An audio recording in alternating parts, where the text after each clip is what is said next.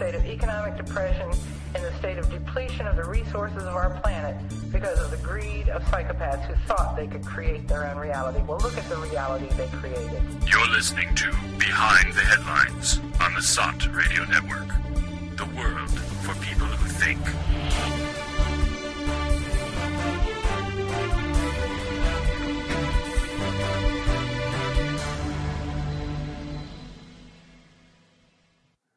Hello, everyone. Welcome back to Behind the Headlines. It is August 14th, and in the studio today, we will soon have joining us Joe and Niall, but uh, we're getting connected to them. In the meantime, here on the other side of the pond, we've got Shane the Chance, Hello, everybody.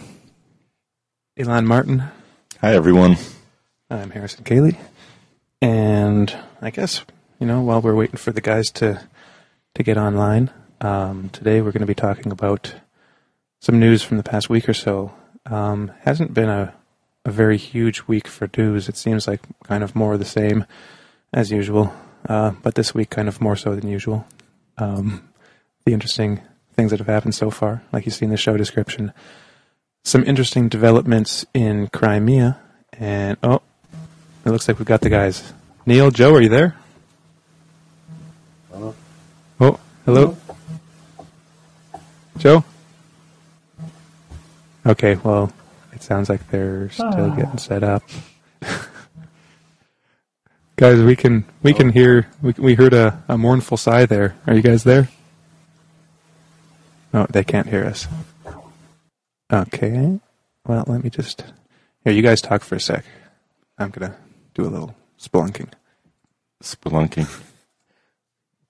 Well, yeah, it, it has been more of the same pretty much. Uh, we've noticed some developments in various places. For one, there was the um, there was this kind of military intelligence espionage uh, sabotage plan that was uh, thwarted in Crimea, uh, where Russian forces pretty much caught um, these intelligence groups, part of the military, uh, sent from Kiev to blow up various uh, areas there, um, and they were caught red-handed. Yeah, I think one of the guys uh, they caught actually linked back to the Kiev government, um, one of the, the, the head honchos. And so, you know, you basically have Kiev participating in uh, overt terror. Uh, you know, not not just not just uh, having you know lackeys do it for them, but you know, they, there's there's some some uh, real involvement here. Right. And and so they get caught red-handed, and, and what does Kiev do? Uh, they're basically uh, they're blaming it on Russian provocation, uh, turning the turning the narrative around Well, it's better. on Russia. It's better than that even. Um, they, the one guy. Oh, well, just wait. We're gonna see if they're here. Are you guys there? We're here. Oh, yay! Hello. Hi, welcome. Hey guys, How's it going? Great. And how's Yeah. it going to all the people out there listening in this crazy old world? Well, Red Fox says yay in the forum or in the chat. Well, that's positive. That's positive. That's one yay yay? among billions. One, one yay in billion in a world of billions of nays. Surviving. That's more like it. Surviving. Could be worse for other people. Not too bad. Wonderful. Everything's just wonderful. All right. That's that's Lynn. Lynn. Um, We need to sort that. That's that's Lynn- not on. I need to sort that out. Yeah, that's uh, a bit too positive there. um, maybe we'll just uh, start the show and uh, Yeah, by the end of it, that'll Uh, change. Yeah. we'll, we'll correct that. that's not our point, by the way. That's not that's not our goal. But you know, It's just the way it is. we we distribute the freedom cookies and let the crumbs fall where they may. The real freedom cookies, gluten free. Right. Yes. Right. Well, we were Um, talking a little bit about the attack in uh, um, Crimea earlier in the week, and uh, Harrison was uh, in the midst of saying that it gets even more interesting than uh, Kiev kind of blaming it all on Russia. Well, well, they, they, it's the way that they blame it on Russia, because what happened, of course, was that at the, the way Crimea connects to the, main body of Ukraine is by there's not much land. It's it's this tiny isthmus, and uh, I think it's what like five to ten kilometers long of of actual land bridge between Crimea and Ukraine, and the rest is kind of like these marshy bits and uh, um, like meters of water. So there's not a lot of land to connect them. So there's only so many ways you can get across the border. And so they had this shootout, and two FSB or military guys, Russian guys, were killed.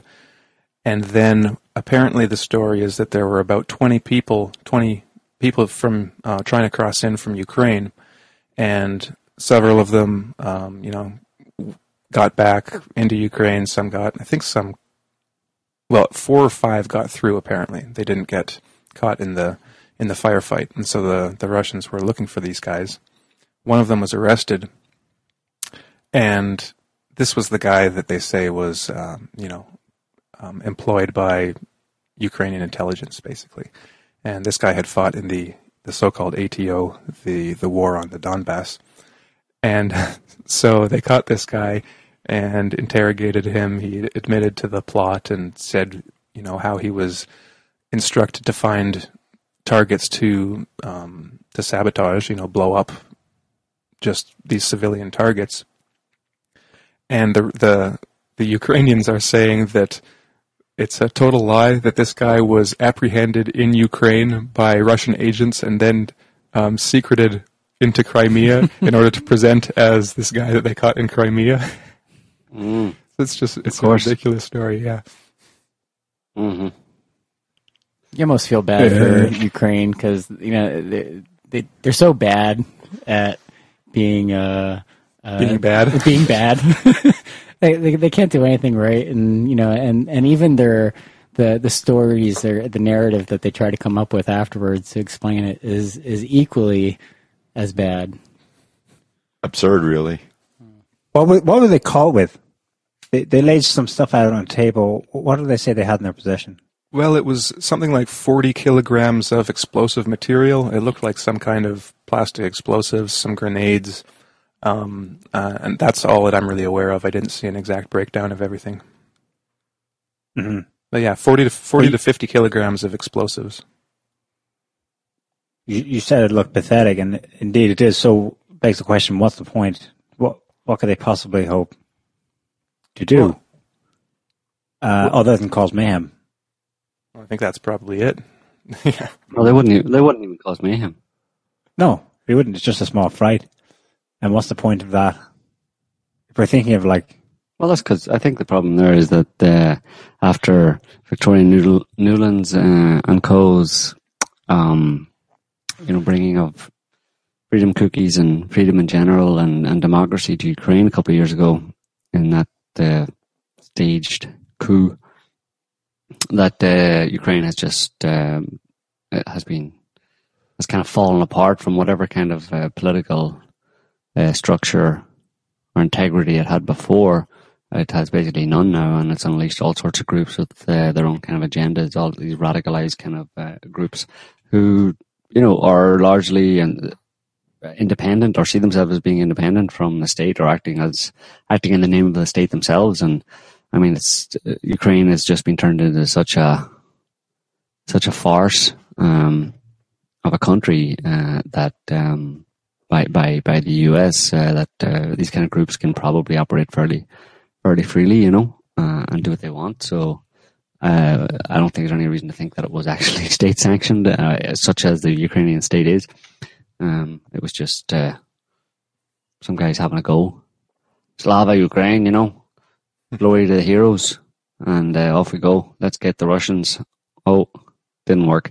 I mean, that's just it's a joke. The country's a joke, and they launch joke, uh, therefore launch joke attacks to reclaim Crimea.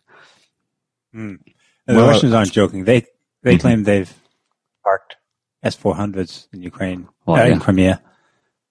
But that's uh, Interesting slip up. in Crimea uh, just just this weekend. Yeah. Um, I wonder is, if we uh, can I see don't it. think- I wonder. I just wonder if uh, we can just see it in the context of the um, the the border dispute uh, between Donbass and Kiev as well, where they just, you know, in spite of Minsk two, they just continue to shell civilians uh, and infrastructure in in uh, Donetsk and Donbass. Uh, just anything to get a, a, a provocation going that where they can draw in um, Yeah. Well, it it's obviously it ser- yeah it serves as a. I'd say if there was any official sanction to it of some description, either within the Kiev junta, which is really the U.S. basically, U.S. proxy government in in Kiev. Um, if there's any state any official sanction to it, then it was simply to draw attention back to, uh, you know, to to Crimea and to Ukraine uh, in terms of global global public attention and uh, you know allow the media to focus a bit more attention on that in the interest of some Russia bashing. Basically, it serves the purpose of reminding the world or the West, which is really the international community, i.e., Europe and America, uh, and maybe Australia. Although I'm not sure about Australia, but anyway, Europe and America, the international community, reminding them uh, that Russia is the evil annexer of uh, of Crimea. I mean, it's it's well worth the time, you know. 'Cause that's all they really have these days, which is this kind of black, ridiculous, black, uh, spurious propaganda against Russia. It's been going on for several years, and they just pile it on as much as possible. So any opportunity that they get or they can create to to slam Russia again in the in the Western press, they'll take it. You know. Mm-hmm. Uh, the funny, th- one of the funny things about this is that um, if you read Joe Biden's response, he called up Poroshenko after, and I'm sure you know Poroshenko was probably expecting some, at least kind of understated support, but but Biden hmm. said to him, um, well, in the in the U.S. kind of official summary of the call, it says the vice president urged President Poroshenko to do his part to avoid escalating tensions. The vice president hmm. noted that we have urged the Russian side to do the same. So he's basically hmm. putting Russia and Ukraine kind of on par, saying they both need to avoid escalating tensions. So that's not really a, Yeah. a ringing a ringing endorsement that's- for Poroshenko. That's because America, America's the global policeman. Has to go around now and again and say, "Now, children, stop fighting." Yeah, it, it smacks of a two-faced stance where, say, when it comes to something else like Syria, the U.S. has a bargaining chip over Russia, and, and say, "Well, you know, help us here, we'll help you there," kind of thing. Hmm. Remind you that we have a hand in Ukraine. They only have well. Previously, they had complete domination of of, of Syria, and now they have uh, the only thing they have to offer Russia is, "Listen, we can help you," but not really. But anyway, as getting ahead of ourselves. Um, yeah, talking about Russian sanctions. Uh, did you know that the Russian sanctions extended, or how far they extended, how far they have extended, and to what areas of life they have extended? No. Guess. Thou shalt not, um, thou shalt not purchase Russian food of any description. No, already did that more or less.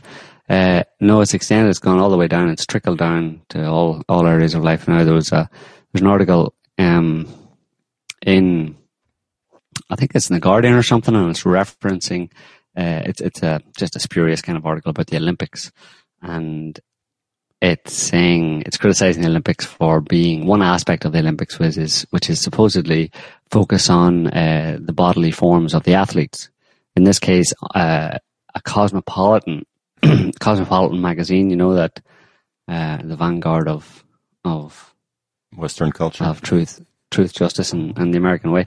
Um, they they ran a photo essay, uh, kind of of the thirty six best bulges in the Olympics.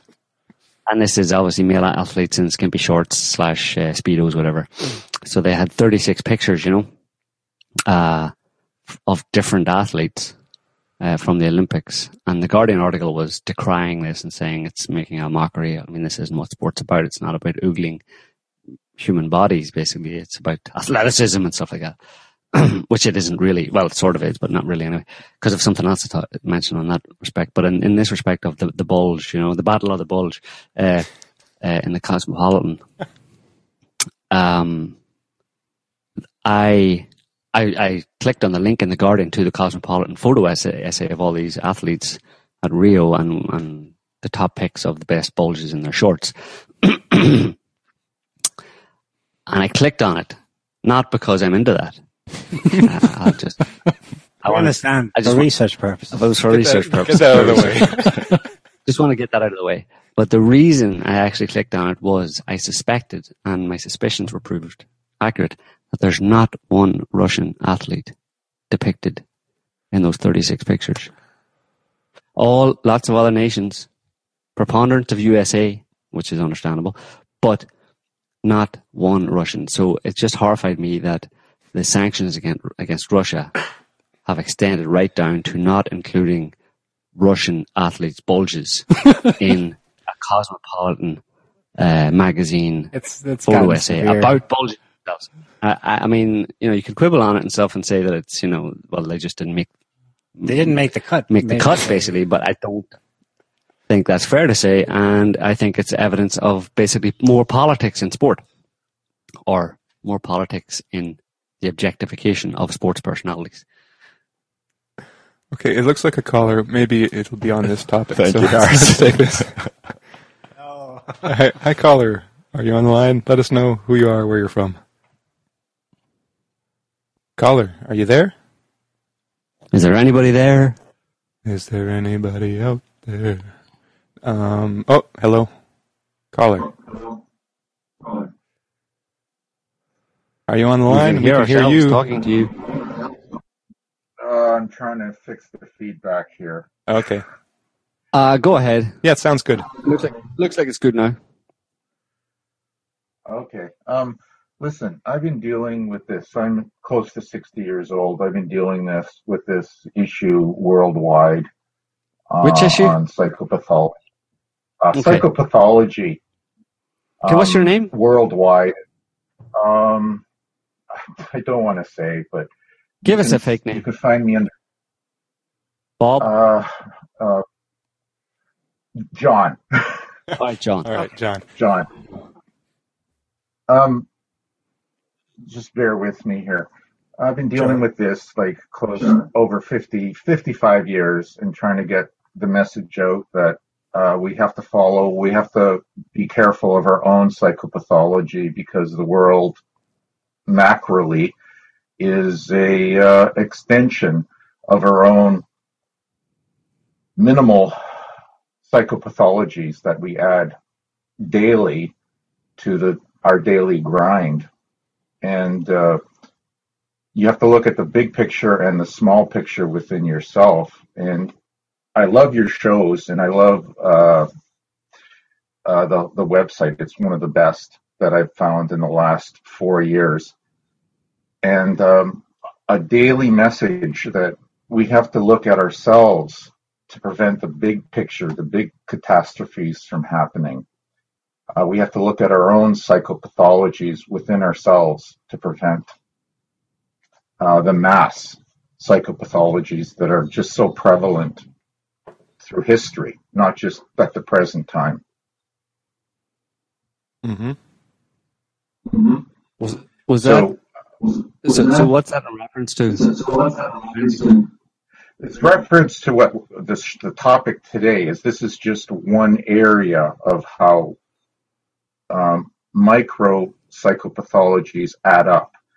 Uh, the internal fascisms that we have, uh, where we disconnect ourselves from others to think that we're superior in some sort of imaginary way than our fellow human being. So Hmm. this this whole issue has been going on through history, through the history of humanity.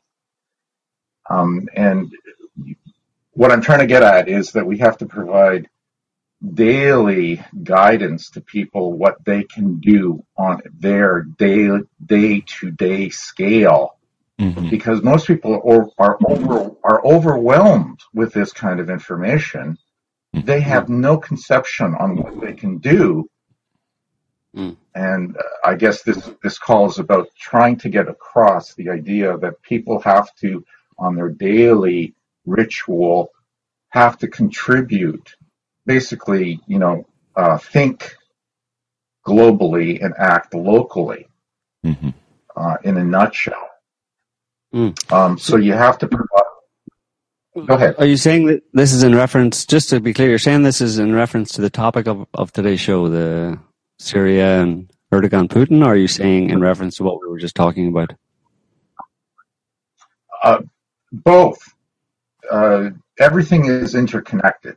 Uh, if you follow uh, one lead to So, another lead, everything. Just just to cut to the chase, John, are, are, are you taking exception to some extent or other with with my comments on about the Olympics and, and the Cosmopolitan article on, on, on bulges?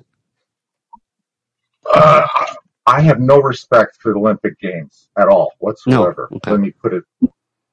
uh, None whatsoever. It's the fascist uh, propaganda, sports entertainment movement.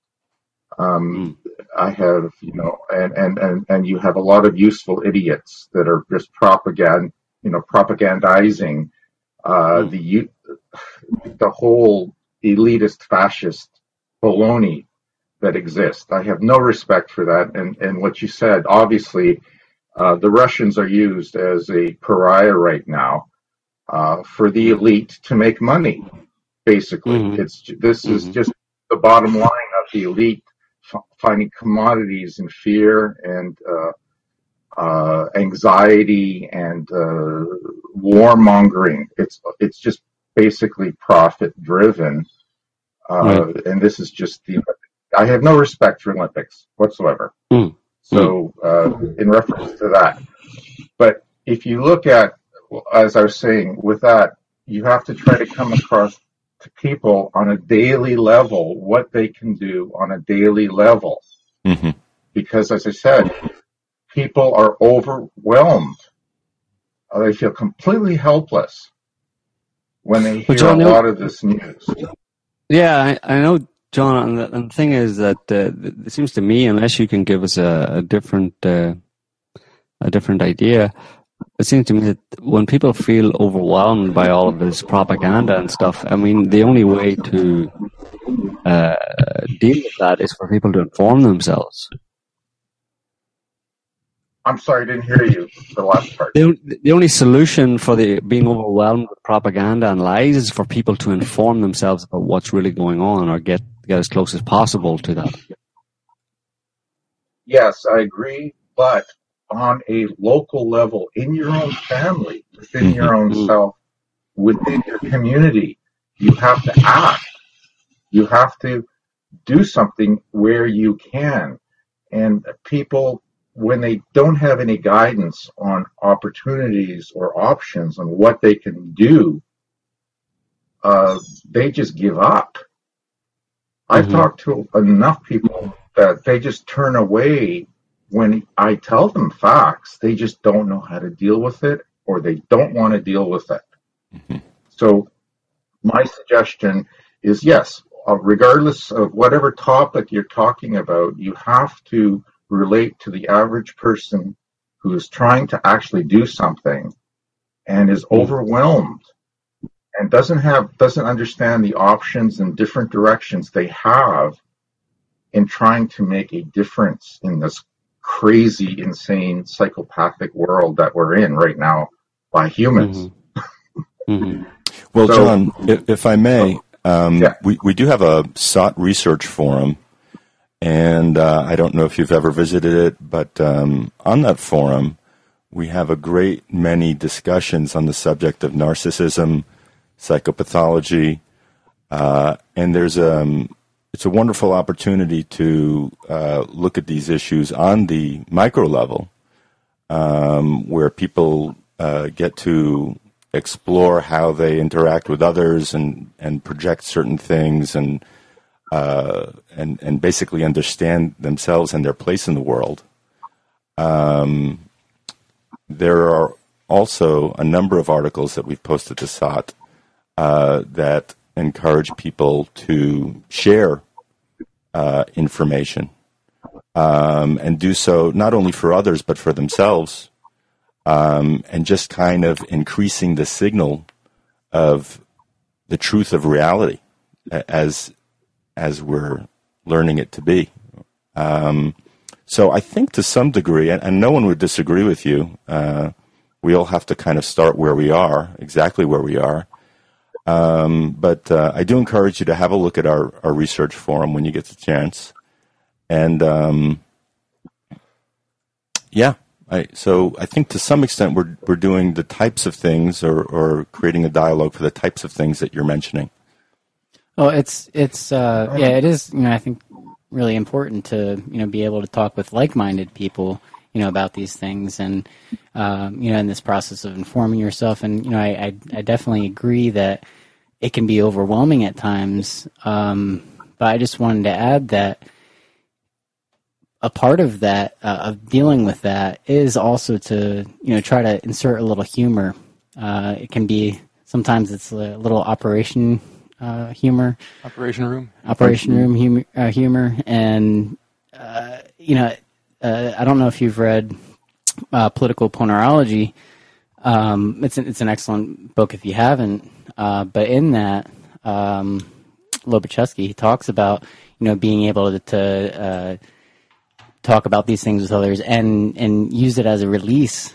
Um, you know, we can when when we're you know uh, having some lighthearted conversation about the these these uh, the Cosmopolitan article, for example, you know that's uh, that's one way of you know dealing with this, and, and humor you know can be a, a, a human tool to to kind of process some of these things.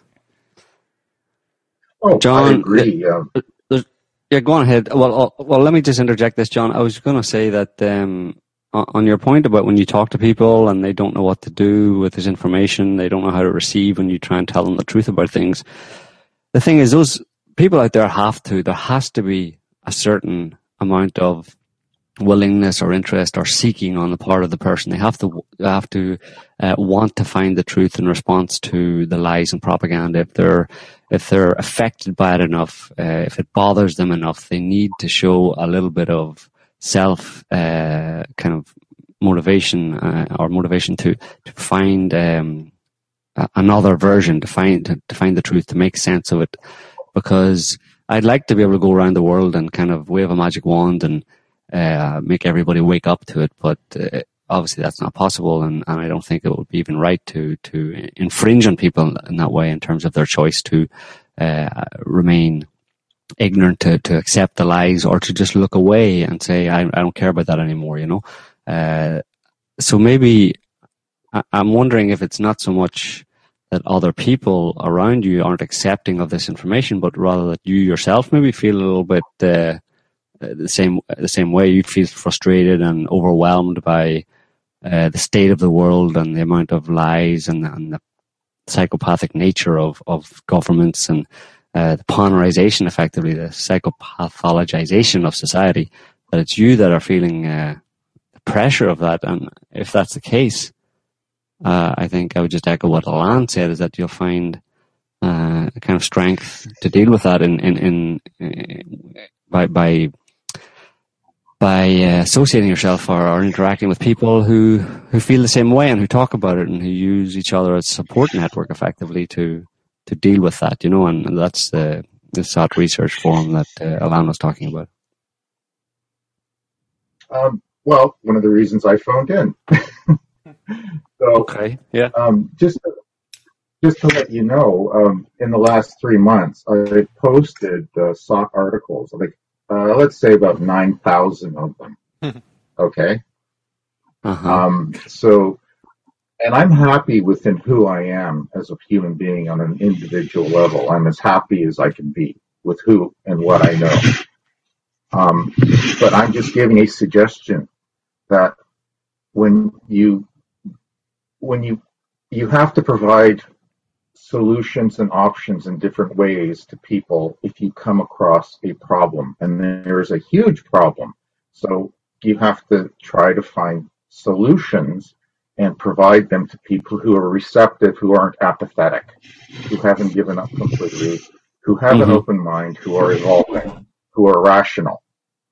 Yeah. Um, so, and, and my Well- belief is that it only it's a small percentage of the population to change the whole population.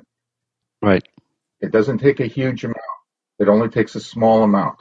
And those are, that's my target au- audience. But I have to come up with solutions that they can do within their own domain, in their own life.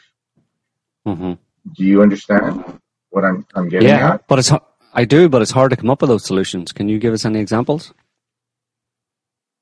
Well, okay, let's, you want to talk about details? Then, um, live a minimalist life. You do not have to have stuff to be happy. Hmm You need a minimal amount of stuff. Okay. Um, hoarding. Don't be a hoarder of anything. Um, and if, if and then that's an addiction.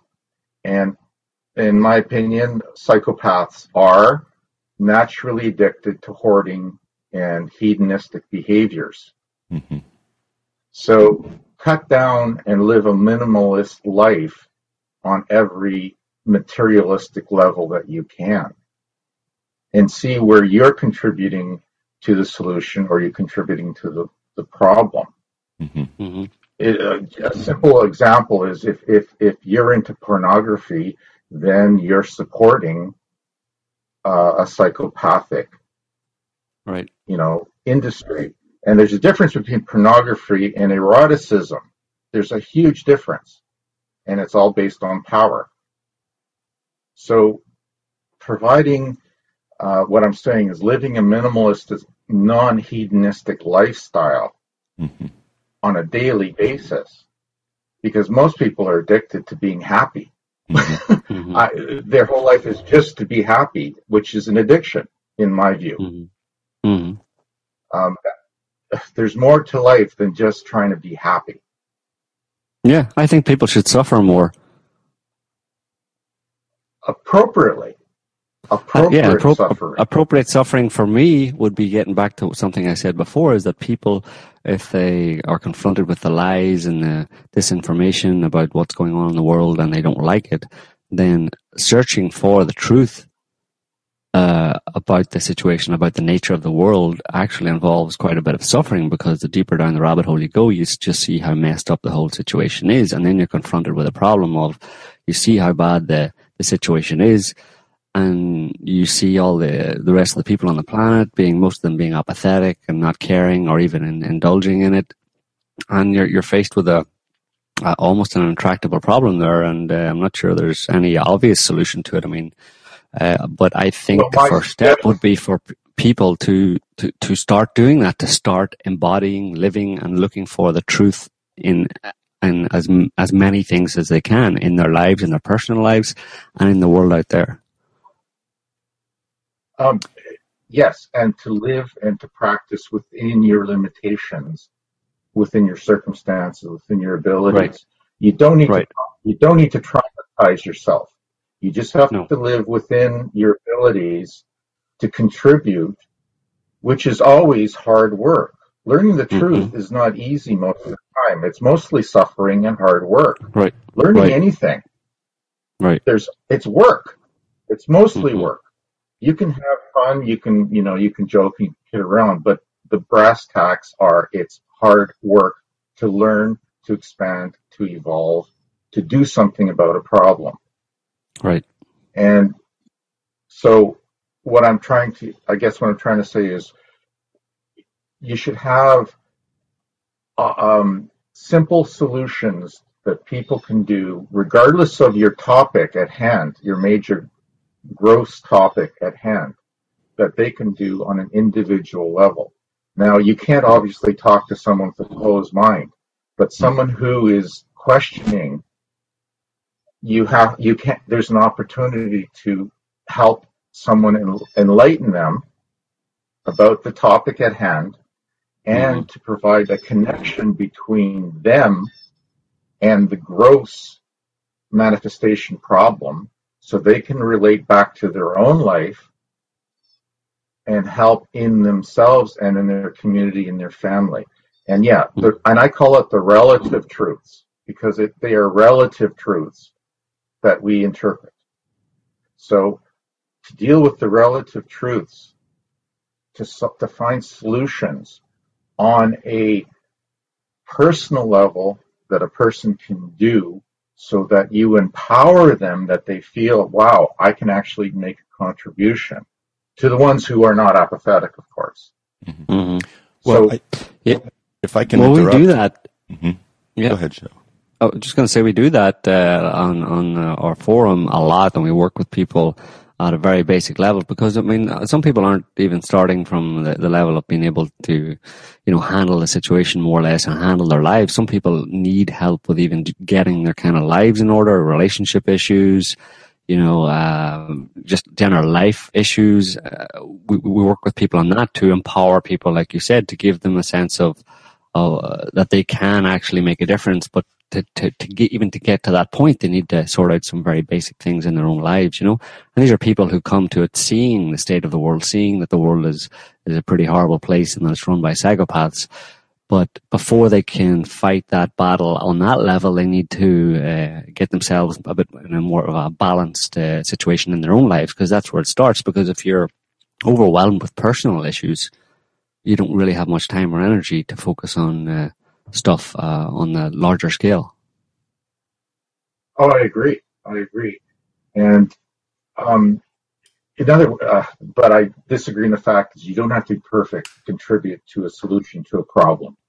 No. You can have your own, you can have many flaws in your own, but you can still contribute in your areas where you are balanced, where you do have the skills, where you do have the integrity. Um, so I guess what I what I get frustrated with is when I hear programs who are ac- absolutely correct on their view about what's happening in a general sense, but then don't come up with options and solutions on an individual level that we can do to uh, ameliorate the gross problem that we're suffering. Mhm. And as I said earlier, we have to understand our own psychopathologies within ourselves, our selfish behaviors, Mm-hmm. not not necessary behaviors. I'm talking about selfish behaviors that are unnecessary. Mm-hmm. Self care is not a selfish behavior. So, and it depends, of course, on the situation. So, I try. I'm I, the reason I'm calling in is just to, to remind you guys that regardless of whatever you're talking about in a general sense, you have to try to get people to relate to their own personal experience on what they can do on a minimal level in their lives on a daily basis within their skill set, Mhm. within uh, what they are balanced in doing. And if they're overwhelmed with everything in their lives, yeah, it's it's it's almost impossible to do anything other than trying to get your own head above water. Hmm. So, It- uh, so it- I guess. So go ahead.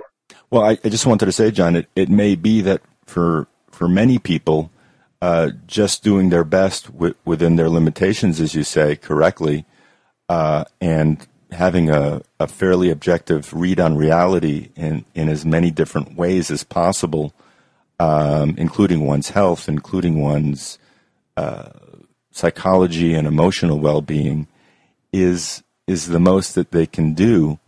And you know what? That that most that they can do uh, against all of their personal challenges and, and day-to-day living uh, problems might be quite a bit. Um, It's an awful lot, in fact. We, Yeah. We've learned by experience. Yeah. It's an awful lot. it, it I, may- I, I, I agree. and it may be that uh, even even if uh, many people are are not um, sharing information uh, in the ways that you are, and and uh, that's wonderful. Nine thousand articles, that's extraordinary. Um, you know th- that there is on some level anyway, and this is the hope uh, that they are making some kind of difference on a level uh, that is less visible and, and less tangible in the ways that we might um, measure making differences. Um, So I, I can't say that we disagree with you at all on on any of the points you make. You make some wonderful points, and um, and I think that uh, you know the SOTT page uh, in concentrating on uh, you know we have the science of the spirit and the health sections as well, and we we we quite often uh, discuss important articles on psychology as as well as those things that could help detoxify ourselves from from the system that we're in on many different levels. Yes. And and that's a that is a big undertaking uh, for many, um, including us SOTT editors uh, who who are trying to keep an eye on on as many different areas as possible. Um, so I, I would just say that uh, we're we're kind of aligned in our thinking here, as far as I can tell. Um, uh, just to sum everything up, um, I guess the message I'm trying to say is that if you can tell people that it only takes a small percentage of a population to change the whole population, um, that gives a lot of people hope from what I can, from what I've experienced within myself and with others. You don't have to, you don't have to reach a huge mass. It only takes a small percentage of people who understand, who are enlightened, with with the, with the problems and with solutions to change uh, a whole Mhm. planet. John, have you read And, and I guess have you read Earth Changes: The Human Cosmic Connection that we quite often mention on the SOTT page yet? um, I haven't read it, but I think I've read excerpts from it. Mm-hmm. Uh, because that that's Uh. one one of the points that's made in there, and um, Mhm. highly recommended to you. It was written by uh, Laura Knight-Jadczyk and Pierre Lescaudron. Lescaudron, if I'm pronouncing that correctly. Um, and it, it speaks to uh, these very same issues. Uh, you know, the, the, reaching this at least minimal amount of, of individuals that that um, that see things objectively. A and- threshold level. yeah, a critical mass. Thre- a threshold level. Yeah, a critical mass, whatever you want to call it. So, um, Yeah. I guess that. We, sorry, go ahead. yeah, I was going to say we agree, and um, and it's a difficult thing to do, and we, we try to do it. Um, of course, we don't do it all the time because uh, I mean, I mean, we we have now and again we'll have a show on what you can do and give some examples, but generally speaking, it comes down to um, people really have to uh, have that motivation within themselves to, to want to do something about it and to be looking to, to do something. And then if they do, I mean, the internet in that sense is, is useful where people can search. And of course, there's many blind alleys, but uh, there's websites like our website, sott.net and our forum, etc., where people can find uh, a lot of resources in, in terms of helping them to, to navigate and to do what you're what you're suggesting that small group of people, if, if only a small group of people need to do to have a, a chance of, of changing things. And uh, I mean, your your thesis uh, is is making me um, is making me go a bit uh, biblical, you know, because it reminds me of uh, uh, Ezekiel uh, twenty five seventeen, that which says that the path of the righteous man or woman is beset on all sides by the iniquities of the selfish and the tyranny of evil men. And blessed is he or she who, in the name of charity and goodwill, shepherds the weak through the valley of darkness. For he is truly his brother's keeper and the finder of lost children. Uh, so there's not a lot in the Bible I, that. I lost the uh, oh, you lost. Oh well, maybe that's that's Bible interference there. there. Somebody post a quote there. Did you lose the connection?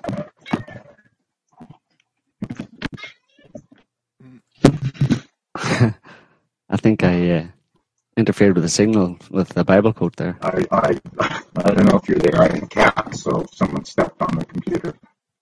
Someone someone stepped on it. That's bad. Anyway, I will talk to you guys sometime in the future. Maybe good luck, and let's continue doing what we're doing. All right. well, Okay. thanks, John. Thank you, John. Bye, John. John. Uh, Somebody post a link to the forum there in the chat room. But it sounds like he's a regular listener who doesn't know about it. Um, I think he'll see that we're uh, all about the details and what people can actually do in the here and now in the face of all this macro social stuff.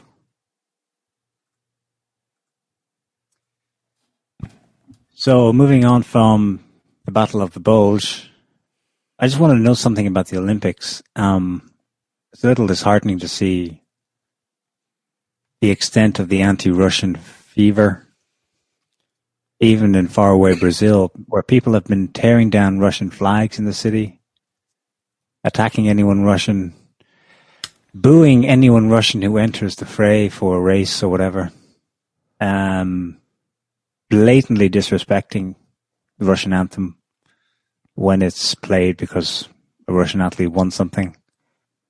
So uh, yeah, boo, boo to the Olympics. Yeah, I, boo, I, I, I concur.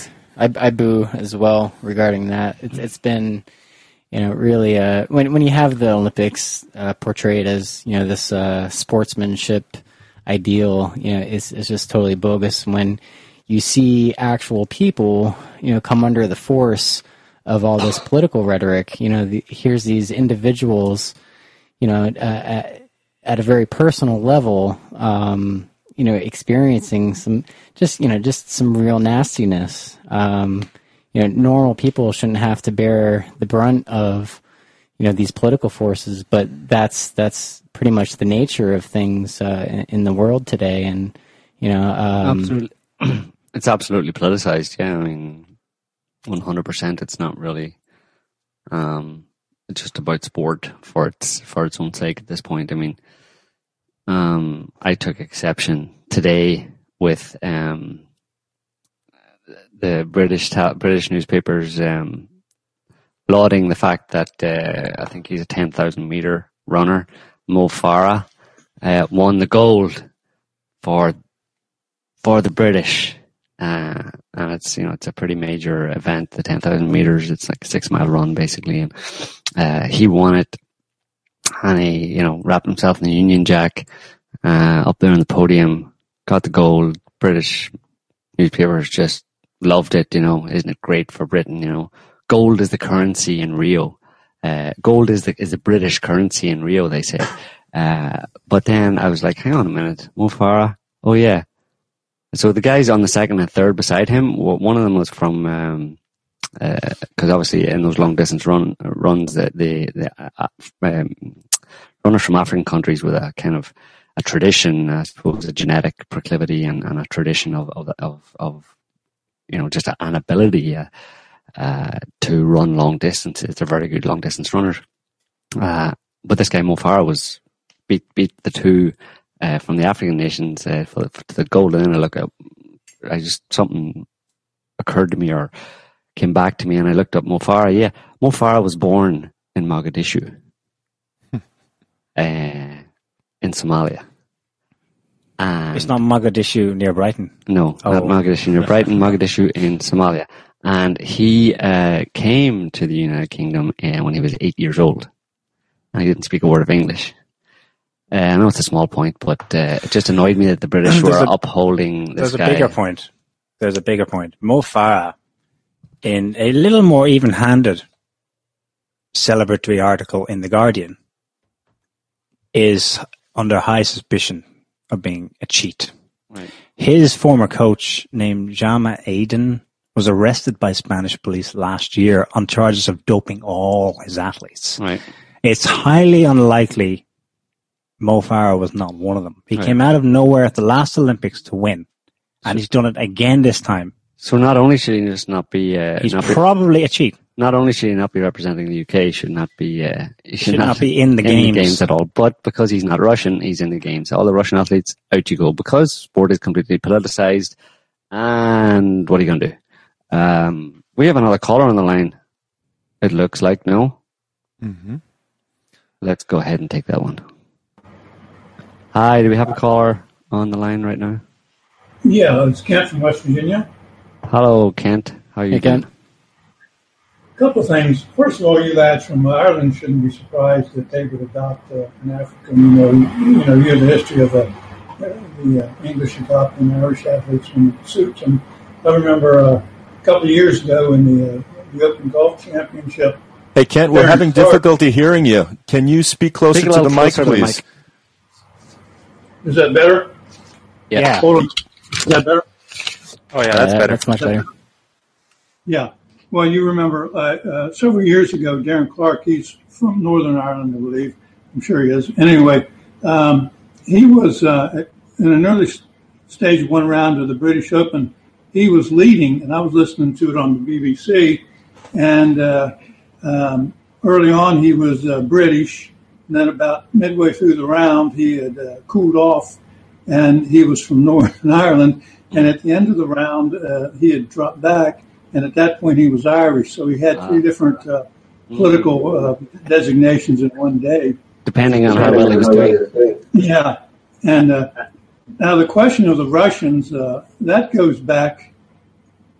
Like I'm, uh, I'm 62, and you know, and I, you know, you can imagine being young. There wasn't much sports in the United States, and you know, I was keen for anything. You know, maybe when I was eight or ten years old, the Olympics and all, but that's a big deal. And it, it was just constant politicization of uh, the Olympics even back then you know, if you were to go out in Americans, uh, if you were out playing baseball or something and, and you, you didn't make a play or something because you tripped or somebody cheated, they would start whining and you were just a poor loser, blah, blah, blah. But now in the Olympics, um, all they did was whine about the Russians, that the Russians won something. Well, the simple fact of the matter is that the Russian government paid for that athlete to do his training or whatever, you know. And it was just constant and I w- and I was turned off. I haven't I, I haven't had any respect for the Olympics in all those years because I would in my young age level, why the hell doesn't the United States government just pay for these athletes, you know, instead of bitching about it? And then it was you know it's all this idea that the parents are supposed to you know sacrifice and raise the money and send you know, and of course a lot of these you know these uh, uh, skiers and this these a lot of these athletes, you know, swimmers. Some of these uh, are come from affluent families anyway. So uh, the the whole Russian bashing is uh, perennial. You know, it's been going back from you know from when I was young, and I'm older than you fellows. So it, it's probably never going to stop. You know, until they have the war that they want. There is no rush. Yeah. Well, the the Olympics are a modern thing. It's um, really only just over hundred years old. The whole idea is, is that it's uh, the continuation of a tradition from Greece is a modern fiction, which is of course designed to buttress the overall modern fiction that the West has direct lineage going back to ancient Greece, and that we therefore the leaders in the West are descendants of the great Greek thinkers, which is all complete hogwash because there's a whole era in between in which Europe was in the Dark Ages. So this is part and parcel of buttressing this idea that the West is the best, and the Olympics serves to highlight that. And yeah, we let you know other races participate, but begrudgingly, and now and then we'll try and cheat some of them out of it. We don't like Russians now; they can't be in. Now we don't like Chinese. Oh, they're all cheating. Now we don't like East Germans; they're all doping, so we'll ban them from the Olympics. Yada yada yada. So, in the end, it comes down to this kind of not so subtle idea that we're going to uphold the West as the pinnacle of civilization. So it, yeah, it's it's completely political from its conception through to what we see today. And of course, back in the, in the old days, this the strict amateur. Well, you, some of you might know the story of Jim Thorpe, but it was always the uh, the gentleman the athletes, you know, that had the money that didn't have to do anything. You know, had you know had the leisure time to train and everything. So Right. was sort of, always been a very snobby sort of a thing anyway. So uh, it's just I've, I've always regarded it as a joke, complete total joke. You know, so I'm, I hate to see it come, and I'm, I'm glad to see it go. All right, thanks, Kent. We're going to Okay. leave the Olympics, so we'll leave you to. All right. Okay, Talk to you soon. Thanks for calling. cheers. All right. Bye, Kent. Bye. Take care. So, So next next, fellas? Next subject. How Yes. about um, How about we move to Asia, Southeast Asia, Philippines and Thailand? Okay. Alrighty. What's going on there? Um, in in Thailand, well, they had a referendum about ten days ago, uh, in which the measure passed that would effectively strengthen the military power, military slash royal structure of power in Thailand, and and make it harder for one one of the political factions that have been um, in power here and there over the last 10 years, but mainly outside power and trying violently to get in. This, this goes back to this guy, Thaksin Shinawatra. He's very much a Washington aligned Thai oligarch. And within days of this measure passing, uh, there were 11 bombings, most of them small, but some fatal, coordinated within a period of about two days, I think. And some of them going off simultaneously in different regions. Um, what's going on there? Well, I tell you what, the same month last year, there was a far bigger event. 20 people were killed at a shrine in Bangkok. And I think you wrote about it, Joe. It was linked to, or a big hint was dropped in it that the prime suspects for Thai authorities were two guys connected to the Grey Wolves. Yeah, exactly. That links it back to Turkey, which links it to NATO, Gladio, secret, fifth sec- column. secret kind of paramilitary groups and stuff, you know. So, yeah, it's pretty murky. But I mean, it, again, it's a nexus between, um, you know, you can blame NATO, but and blame blame the US for these kind of things because they have obviously used paramilitary groups uh, around the world for decades, basically as their as their proxy armies. but it's not when you say the US is behind this, yeah, they usually are in some way or other, but they've been doing it for so long. They have these ramified networks and stuff of people in different places, and they have teams that can go in and over a, a relatively long period of time fund a certain group type of thing, you know, that actually exists. Uh, some, some small disgruntled uh, group that is clamoring for a small chunk of land in a country to, you know, for independence. They want to, they, they want their ancestral uh, uh, rights to this part of the land, and they can be, um, you know, they can be funded, trained, armed, etc., and other group, other individuals can be sent in a- along with them, and you can turn that kind of a group that exists into a, what is effectively uh, an arm of uh, a NATO or US military arm, you know, a proxy proxy force. So, um, yeah. Well, and But what were you saying about the? Just Go ahead, one, one thing. Apparently, the Western media is is blaming the southern Thai separatists because there's a region in the south where there's a kind of separatist movement going on, and so that's what the Western media is focusing on, um, and totally ignoring the Shinawatra angle.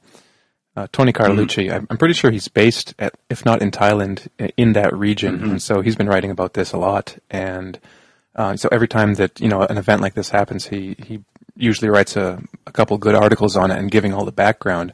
So we've got a couple of his on SOTT right now, and just laying it all out, and just exactly what you what you just said, Niall, about the the history of this and Shinawatra's time in power, and then he was mm-hmm. he was ousted, I think, like in 2006 or something like that, and then his sister came into power in 2013, 2014, and she passed this law basically giving an amnesty to Shinawatra himself, who was basically living in exile as a criminal, and that's when the military coup happened in 2014.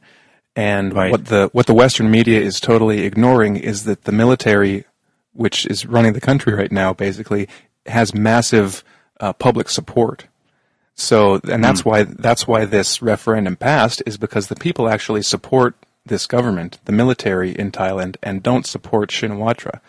So, um, so there's this. Um, well, so Shinawatra is basically, you know, yeah, he's a he's a Western stooge, but um, um, it's kind of with or without U.S. support. You know, his his uh, his gang basically these red shirts. I think that's even what that's their name, the red shirts. So they go around with red shirts Yeah. and, and machetes and, and AK-47s or M16s or whatever.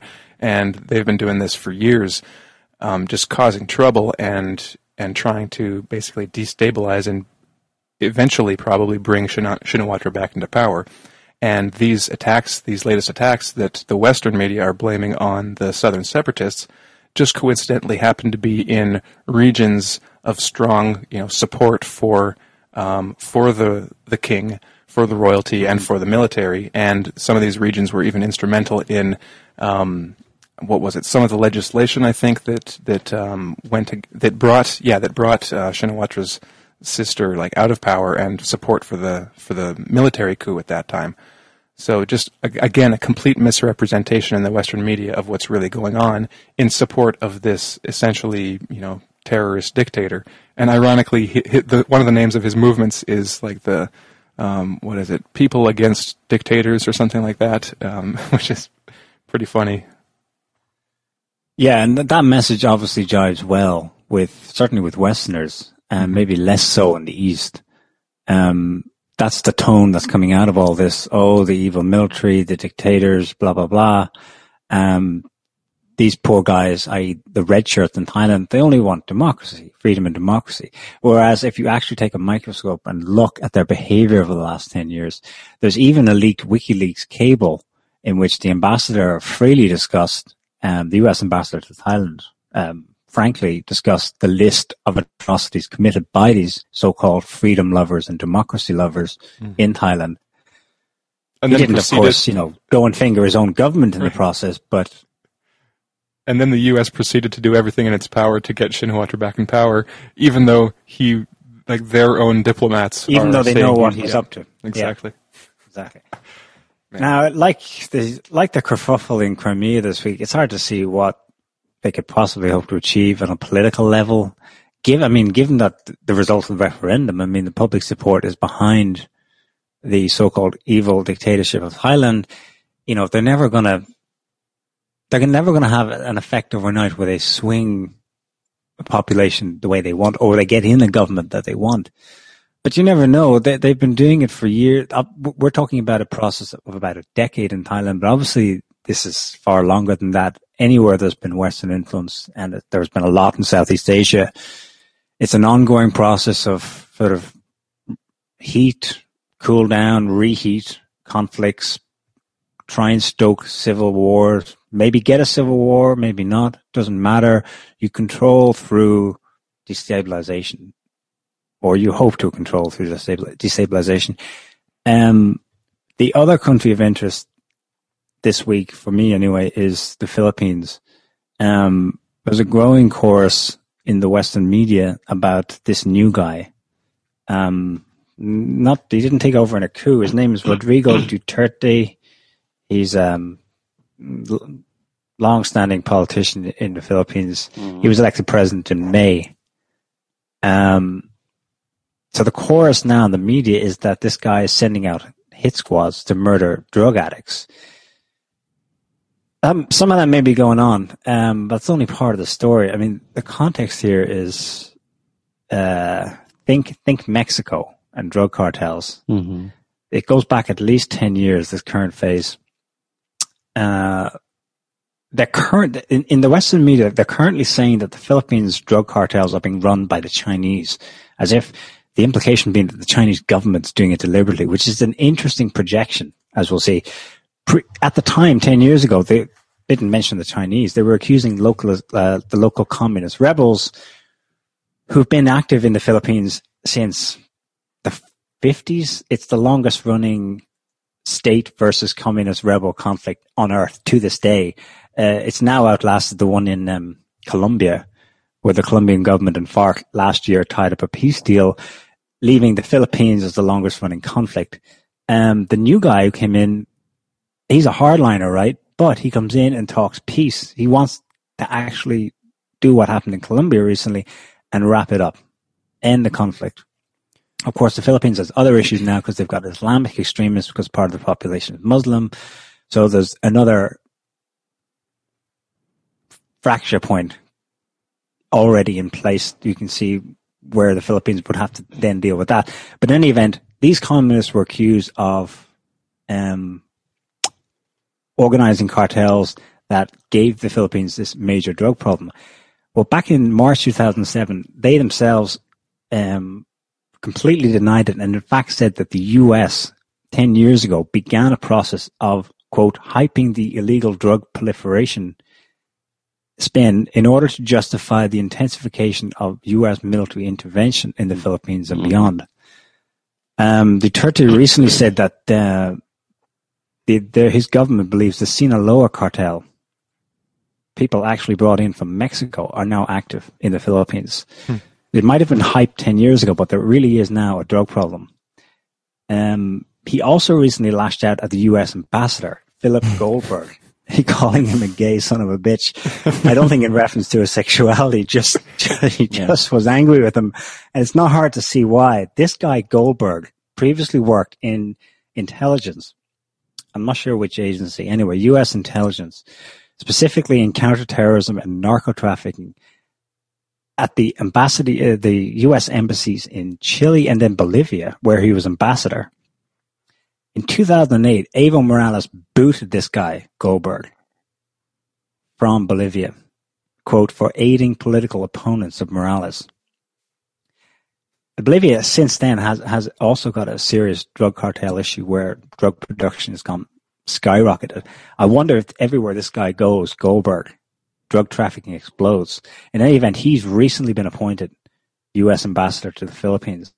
hmm Um, I mean, I think it's it's a bit like what they did in Colombia. This is all about using the the methods they developed in the so-called war on drugs to extend U.S. military reach.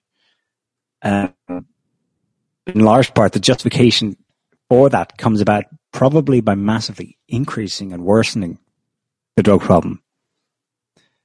Uh, Yeah. so it's it's it's another kind of fifth column st- substructure ramified network situation. Absolutely, but this guy, uh, Duterte, the president of the Philippines, seems to, uh, at least he's got, he's got his priorities straight. He's, uh, he's not, doesn't like the U.S. ambassador, effectively doesn't like the, doesn't like the USA, I think, in, in general, understands, uh, a lot more than, than most people, or at least, uh, takes the right, uh, the response to his understanding of what the US is about, which is that it's a, a warmongering nation. I mean, he called it. He he said also that they had um, that the US had imported terrorism into the Middle East.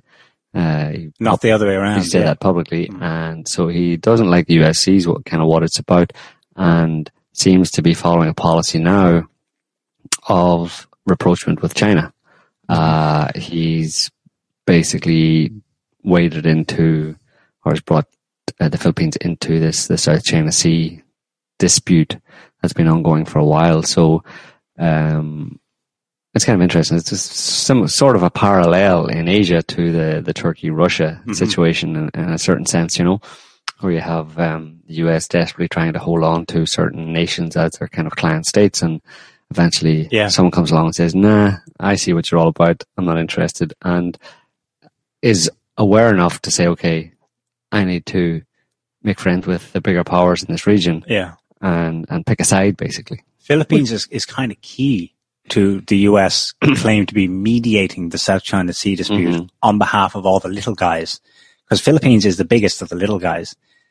Uh, Vietnam would be their next best bet. Because if they lose, if, if the Philippines says, no, it's not an issue with us, they can no longer speak through them. So they're left with Vietnam and Laos, which are, that they're not going to have a war with China anytime soon. No, and you see, way. and, and just to back this up, you see, uh, for example, uh, a CNN uh, headline from uh, a couple of days ago. The headline is Philippines stumbling towards dangerous isolation. Uh-huh. Um, so, and Which is Which- code which is- for Yeah, it's it's Yeah. it's it's re- it's really ironic. I mean, the the Philippines, uh, they've been you know one of the most pro U.S. nations um, in Southeast Asia, and you know you had um, uh, before uh, uh, Duterte, Duterte, Duterte. Duterte uh, came in, you know, Aquino, he was just a, you know, he was just this rabidly um, uh, he's so rapidly against China, you know, calling them um, a Nazi nation and you know things things like that. And here uh, comes this this new guy who is you know taking out the the drug trade. He completely um, stabilized when he was mayor of um, the Davao city. Um, you know that was one of the most violent uh, cities in, in, in the Philippines, and he completely took out the uh, the, the drug trade, um, you know, in that city, and uh, and now it's considered, you know, one of the most one of the fourth uh, safest cities in, uh, in in the world. Um, But you know, he's he's he's a character, and people or the media, I should say, uh, latch on to the things he says, uh, which you know are, are quite boisterous and Sometimes inflammatory. inflammatory.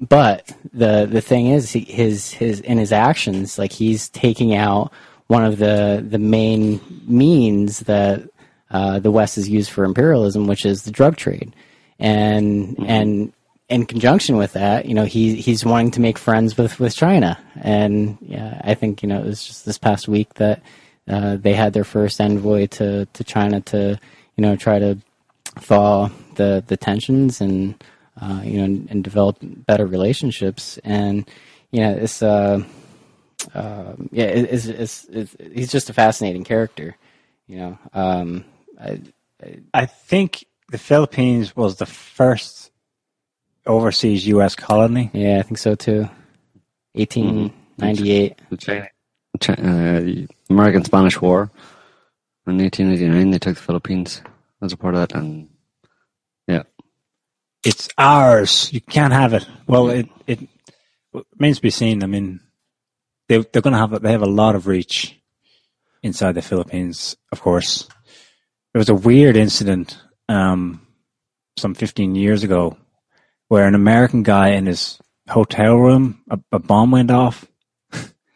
Uh, he ends up in hospital minus legs and he's being interrogated by the Philippine authorities. Who are you? Who do you work for? And, and he goes, he tells them, I work for Christ in Action. He was either being a doofus or he was trying to say yes to CIA. In any event, um, he was abducted and disappeared overnight. Two FBI agents walk into the hospital in Manila and uh, wave their cards and shepherd them out of the country and that's the end of it. Nothing heard. No one knows who this American was, what he was doing with explosives in a hotel room in Philippines. So yeah, the, the U.S. will still have a lot of reach. That's the thing with all these countries. If you think of the extent to which Turkey's having to do this so-called purge, imagine that multiplied across not every country on earth, but a lot of them, especially one that's your oldest seems- colony. it seems there's some parallels there uh, with uh, with the Philippines with what's going on in Turkey too. Is that you know um, he's not just going after you know regular drug dealers. He's he's naming names of you know major uh, officials. That's right. He he's he's said 100. and- He, Yeah, 150. 150 military personnel, public servants, or government employees. He's publicly named them and said they have what a certain number of days to confess or get out or something. so he's definitely going in um, both guns blazing. I think um, there's been One to watch. like 600,000 people have turned themselves in uh, to the Philippines government to, um, you know, basically on, on these, these drug charges.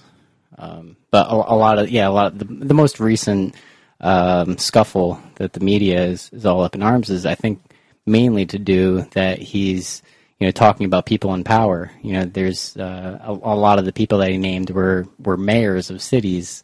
And you know, and he himself said that you know there there may be some mistakes made uh, with names on the list, but you know, turn yourselves in and and be investigated. And a lot of them are doing it. mm-hmm. Yeah. I can imagine though that among the dirty games that'll go on here will be innocents targeted. Um, I, there are some ugly reports coming out with, you know, people who are drug users being shot um, left on the street. Is is that Duterte's doing, or is that um, somebody loading the train with explosives? Yeah, I was I was running off the same- rails.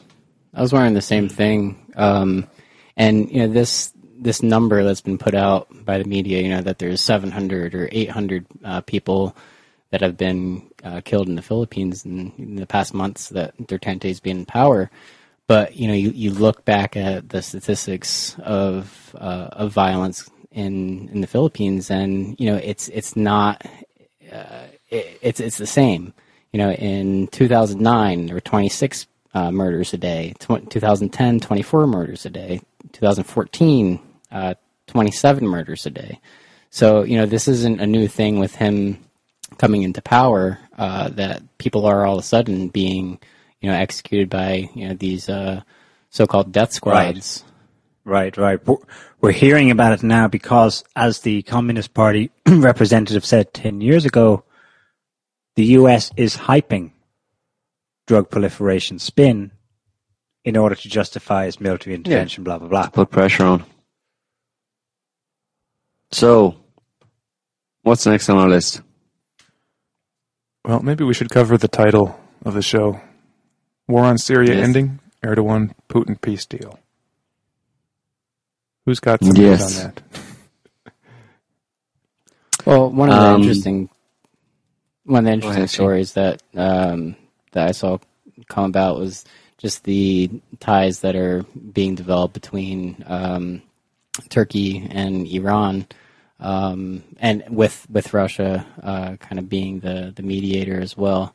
Um, so you know you, you see you know these these countries in the Middle East that the U.S. has been trying to you know dominate um, kind of you know reshuffle things and are you know creating a, a, different order um, of, of things that you know we'll likely see some some retaliation from the West I think coming up but um, yeah no, I think that, I thought that was one interesting development Um, yeah. Is the war in Syria ending? Well, it's right now. It's centered on on Aleppo. Um, Eva Bartlett wrote a, a an interesting update from on the ground in uh, in Aleppo just recently um, on on SOTT. It's uh, at the top of the page. Um, it seems that well, the U.S. is up to its its old kind of shenanigans, which is ignoring, uh, trying to thwart, ignoring Russian uh, in, um, attempts, or and trying to thwart Russian attempts to effectively end the war uh, by getting rid of all the West's uh, proxy jihadi terrorist groups uh, in Syria. Uh, Aleppo being a very strategically important city um, in Syria. A lot of people saying basically if Aleppo is liberated from these terrorists, that um, that that will be pretty much the end of it. Yeah, it's it's the biggest city Yeah. So they're and the last big city that's got terrorists in it. right. So it's basically divided, kind of almost east-west type of thing, with with um, jihadi proxy terror forces um, in one section and uh, Syrian government forces in the other, and Kurds holding a little bit here and there. But um, the recently, what uh, the kind of bulk of of what uh, Eva Bartlett's article is about is is the latest kind of ongoing piece of kind of propaganda, which is um, talking about you know accusations that, that have been around for a few months of Russia bombing hospitals and that effectively the people in, in Aleppo are under siege. Um, and that, of course, the Western press and the US government says that they're under siege from Syrian government forces, which is complete and utter patent nonsense. Uh, the people in Aleppo have been uh, on record repeatedly uh, in interviews and uh, you know recorded uh, interviews in, in in some sections of the media uh, as making it clear that they're under they're under siege from these ISIS, Daesh, whatever jihadis, and they have been for, for quite a while. And there's video just recently of parts of Aleppo being liberated and Syrian women uh, burning their burqas that they were forced to wear um, and men cutting their beards that they were forced to grow by these uh, Western-backed jihadis, uh, and this is a result of the Syrian Arab army and with support from uh, Hezbollah and Russia uh, freeing these sections of, of Aleppo. But of course, that's turned around into um, uh, well, they, they just turn it on its head without any evidence whatsoever. Yeah. They, they ignore the fact that Aleppo is being liberated and say that it's still, the still evidence under they, siege. the evidence they cite is the destruction and terror caused by their quote moderate rebels. Right. They use that evidence, which they can present photos of. Here's a woman in distress. Here's a guy starving, and they say, "See, the Syrian government's doing this." Right.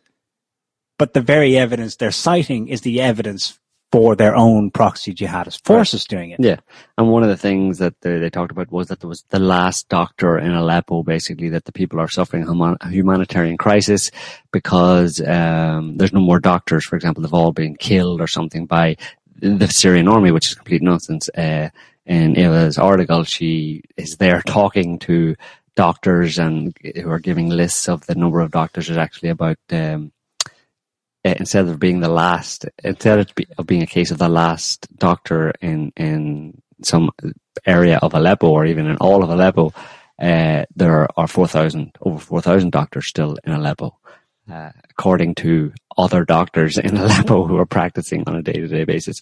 So it's just it's just mind blowing the level of lies and propaganda coming from the West. They simply make stuff up that is outrageous. Not just a small lie, it's an outrageous lie, like saying there's no more doctors in Aleppo when there's actually 4,000.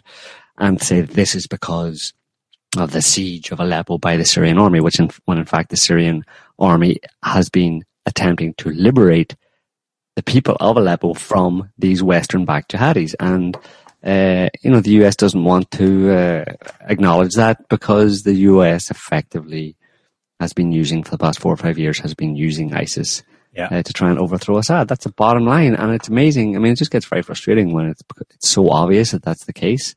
Yet we have to continue to battle the complete and utter lies uh, from Western uh, governments, particularly the US, uh, that that uh, that just turn the whole situation on its head, and it literally is tantamount to them saying, uh, you know, the sky is not blue, the sky is green.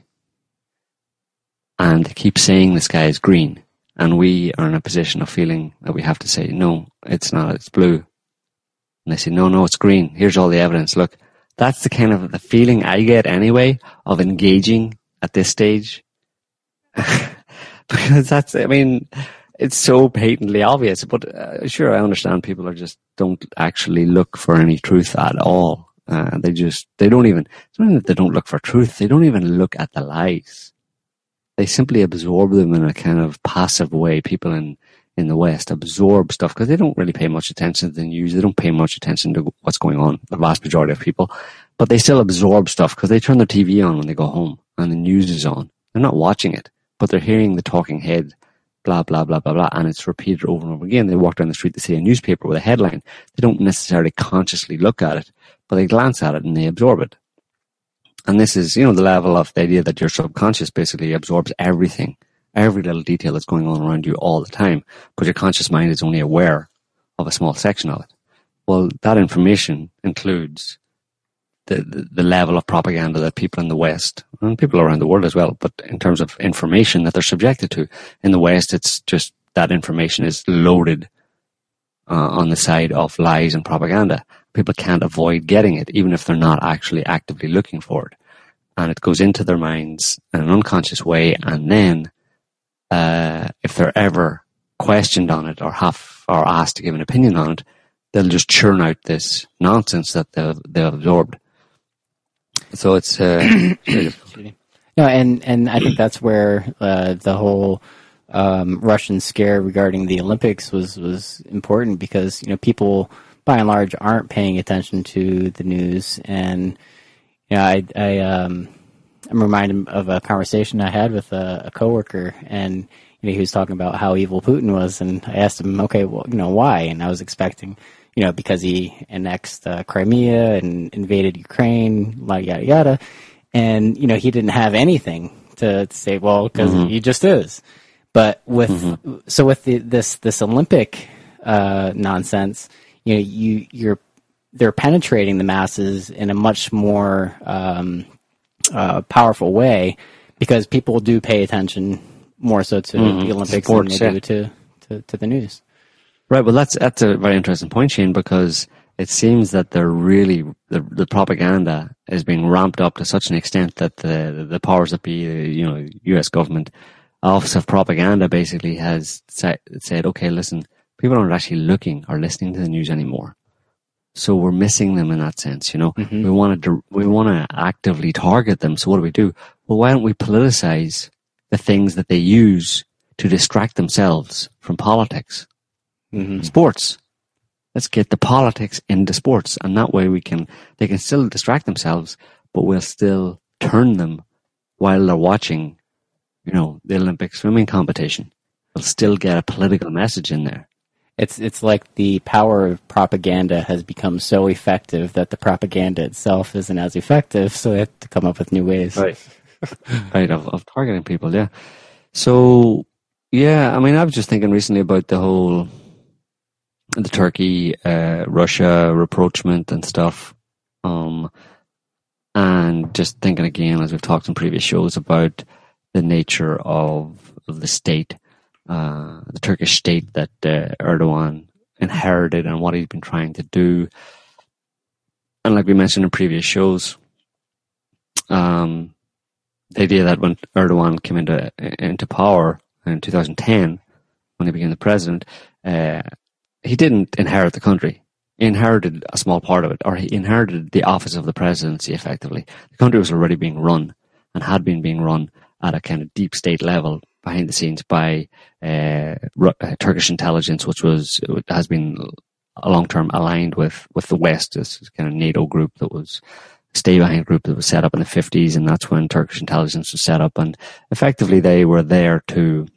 Uh, so Turkish, the Turkish intelligence establishment was infiltrated or, or populated by people who were pretty much aligned with Western powers and controlled by Western powers, uh, and served an American interest in Turkey. And America's interest in Turkey was keeping Turkey uh, stable, but stable in the sense of uh, for uh, Western aligned for the West, uh, and they were happy with that. And um,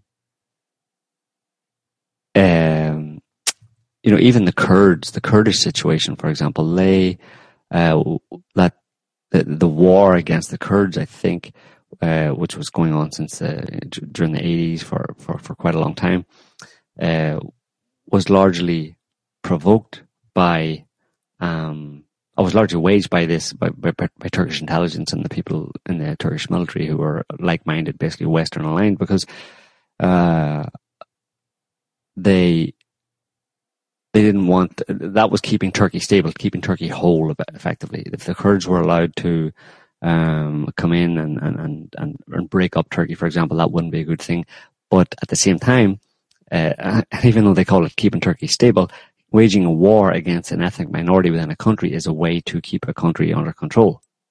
Mm. You know, you, you, you keep it stable for your interests by keeping it internally destabilized, at least by having some kind of an ongoing uh, conflict between uh, the powers that be and, and a small group, you know. Um, because if peace breaks out in Turkey and and things were allowed to develop as they naturally would, you would probably have uh, a situation of Turkish uh, nationalism, effectively, uh, and the risk of a nationalist Turkish leader rising up that was not uh, so inclined to be aligned with the West, because Turkey really doesn't have many uh, ethnic, religious, ideological, political, whatever uh, similarities or um, you know, um, yeah, similarities or, or, whatever that other word is um, with the West. It's not a Western country. It's not a European country. The European Union and and the and, and the US has made that very clear by the fact that they've been uh, jerking them around, Turkey around for uh, 50, 50, 52 years or so over entry into the European Union. You're not allowed basically because you're a bunch of bunch of Muslims. So um, that understanding that Turkey is not a part of Western Europe, doesn't uh, have the same Western European or American values, uh, is understood in the West as well, and it's understood in Turkey. But uh, they need Turkey to, uh, for strategically for strategic interests.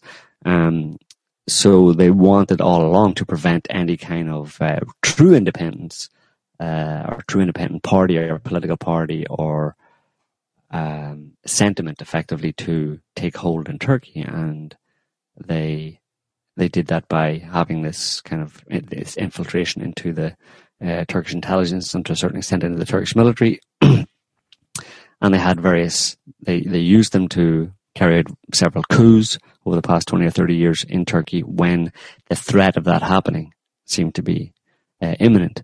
Um, and they also used the, the, they exacerbated the, the conflict with the Kurds, um, by, by waging a war on, on Kurdish uh, political parties and on the PKK, mm. the Kurdish militant group, and it was the CIA that actually um, facilitated the capture and imprisonment of uh, Öcalan, who is the leader of the of the PKK, and even when he uh, spoke out about uh, a peace process and not, no, didn't want any more armed conflict, he was ignored and just kept in prison, and he's still in prison today um, because they want to keep the Kurdish uh, conflict going as a way to uh, keep a Western foothold in the country effectively to, to keep it kind of destabilized in that sense because it's a perfect destabilization mechanism where you can flare up a, uh, a conflict in the country at any point in time.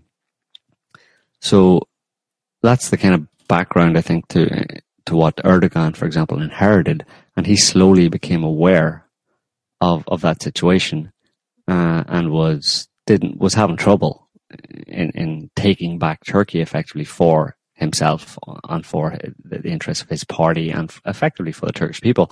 And we've talked about this before about the the clear evidence that a large percentage uh, a majority of the Turkish people seem to support Erdogan. They like what he says. They like his, his stance, you know.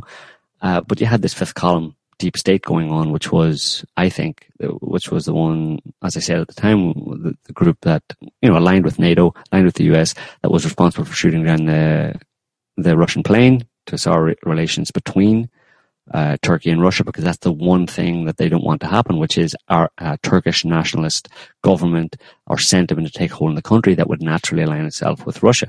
Um, and they were also the ones that were spearheading the the movement of jihadis on behalf of again on behalf of NATO and the US and of Saudi Arabia, uh, the movement of jihadis from Syria into Turkey. Uh, in my opinion, again, largely beyond the oversight of, of Erdogan and his people, or with their with the awareness, but uh, uh, with their awareness, but with them unable to do anything about it, and also, again, like I said, making the Kurdish stopping Erdogan any attempts that Erdogan might have had, and I think does have to settle the Kurdish question. Um. So yeah, I mean, it's interesting. It's just the reason I was thinking about it all again was because I came across that that murder of, and of, the other thing I would say is that these are the same people who have been carrying out bombing attacks, so-called ISIS or whatever terrorist attacks inside Turkey over the past few months. Right. um, the the obvious murder of that uh, British um, journalist Jenny Sutton uh, last October. I think Harrison, you talked about the one before that, which was um, yeah, Serena, Serena Shim. Shim. Mm-hmm. Right. Uh, she was a, a, press TV journalist, American, but from of Lebanese origin, I think, working for press TV in again in Syria, and she was killed in a suspicious car accident. And she was the one who came out and she had video evidence the day before she was killed, had taken video of uh, ISIS militants coming being being funneled uh, from Turkey into Syria in um, in UN marked vans, but there were clearly jihadis being taken across the border into Syria from Turkey. Again, I think by this deep state uh, element within Turkey. This other journalist was so she was killed in about uh, October 2014. This other British journalist, uh, Jenny Sutton, who was found dead in uh, Istanbul airport mm. last October in the toilet. She went into the toilet. She had missed her flight, her connecting flight, because she fell asleep.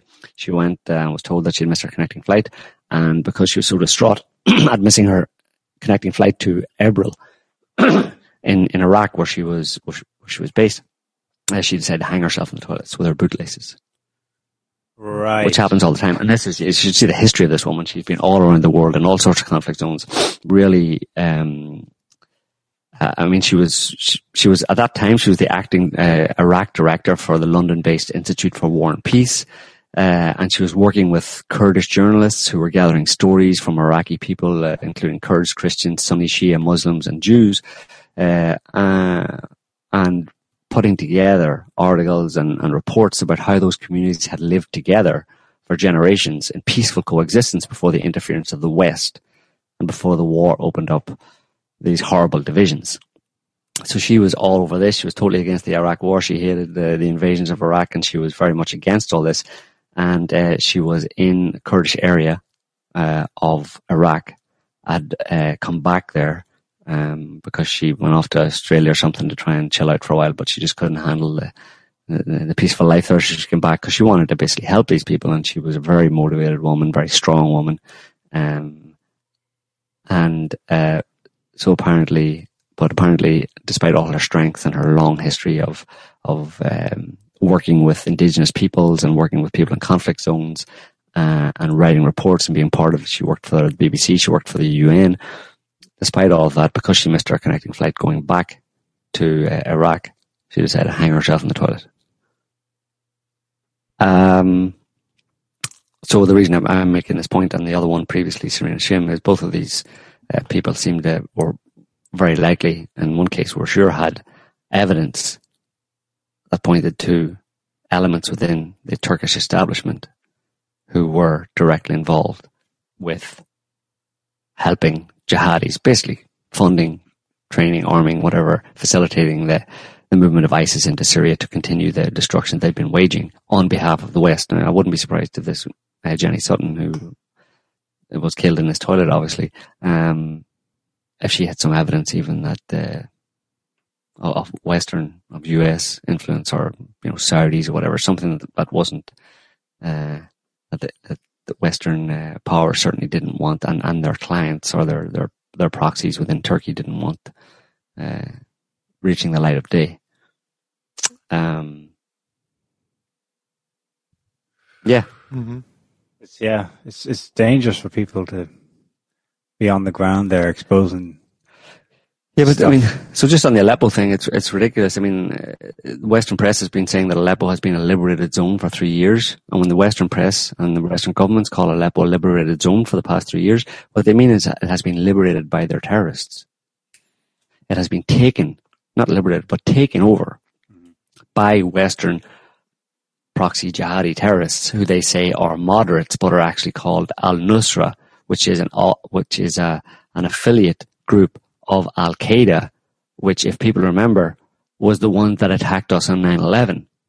So US government is saying this town, this major city in Aleppo that has been taken by Al Qaeda has been liberated from the Syrian army, the official Syrian army. I mean, they're effectively apologists and supporters for Al Qaeda terrorists of the type that supposedly attacked America on 9 11. It's, it's, I mean, it's patently clear. It's right there in big black gold, big, big black and white letters, you know, in front of your face. America supports Al Qaeda terrorists in Syria, killing ordinary Syrian people in order to overthrow Assad for some ridiculous anti-Russian Qatari oil or gas, basically greed and the desire to maintain America as the global hegemon and trying to stop any potential threat to them ruling the world, i.e., enriching themselves even more on the suffering and, and deaths of ordinary people. Anybody who tries to stop them doing that, Assad, Russia, Erdogan anybody is evil. Anybody who stops them from using terrorists, i.e., death squads, to fulfill their goal of making sure America stays on top of the heap and is able to enrich itself and its politicians even more. Anybody who does that, uh, you have to be condemned in every way possible and, if possible, overthrown, attacked, killed, whatever, bombed. Um, I mean, it's it's not very uh, complicated. It's very, very clear. It's very obvious. The evidence is there for everybody to see. The only thing that stops people from even from, from seeing that and from accepting that is, first of all, they don't look at it. And those that do and are presented with that information have an ideological problem with believing that. Because ideologically, they have been duped for so long into believing that America is all about freedom and democracy, they can't for a second imagine that America would be about death and destruction and terrorism promoting terrorism, promoting death, promoting destruction. No, America doesn't do that. Why? Because I've been told for 50 years, if I'm 50 years old, I've been told for 50 years that America is about freedom and democracy and bunny rabbits and flowers and everybody loving each other.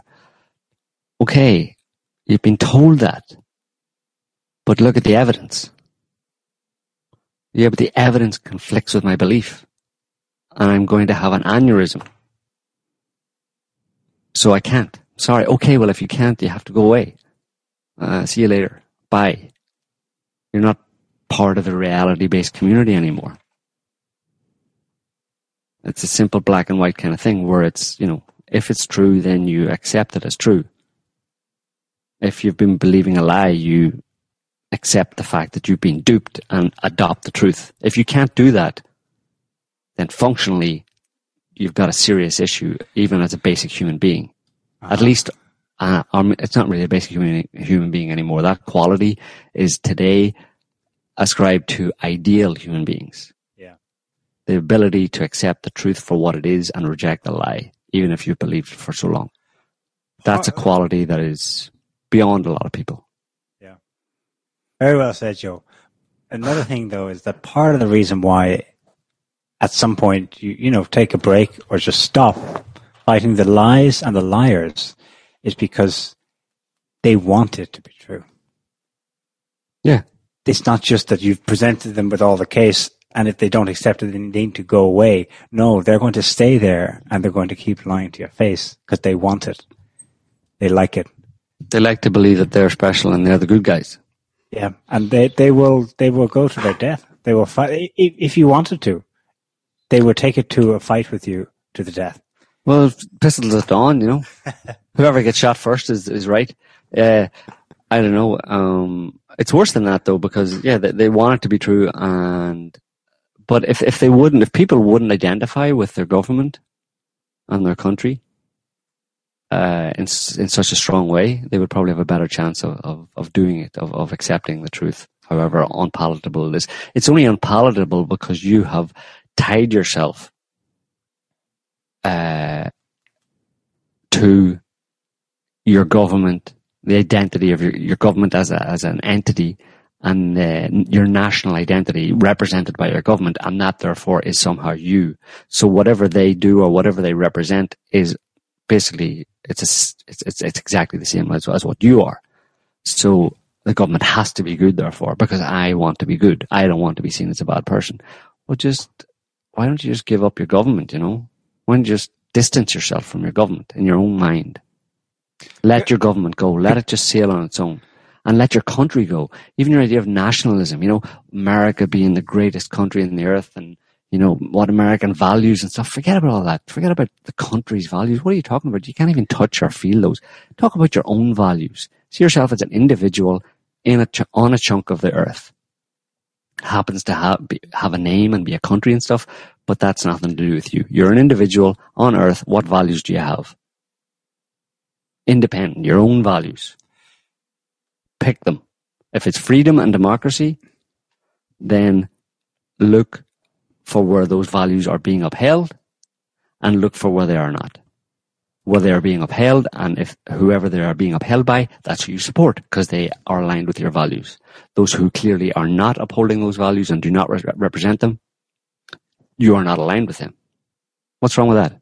If that happened to be the US government, if you find that the US government is not upholding any democratic or freedom loving values, well then you are not no longer identified with your government or your country. If you're, if the rest of the people in your country are all supporting your government that is being evil and you want to be good, well then you're not, no longer identified with people in your country. You got to go and find a group of people who have the same values as you and you can set up your own little pretend country um, I'm just getting something here. Someone's passing around a card telling me the correct response is USA. USA. Right. Well, that's funny, Well, Niall, that's because I, just real quickly, you know, in the uh, DNC convention, when the Bernie Sanders and other delegates and and uh, and groups had said "no more war, no more war," there was a whole other group of people who were instructed to drown out uh, Right. that That's rallying cry. to. Yeah, it's it's incredible. Yeah. And and the elite and the oligarchs and the media and the, the political class understand this, which is why they they, Right. they told them to say those things. Well, speaking of the USA, uh, we're getting to the end of the show. Do we have time for a police state roundup? Yeah, we can make it a brief one though. Yeah, let's get a brief one. Can I just one.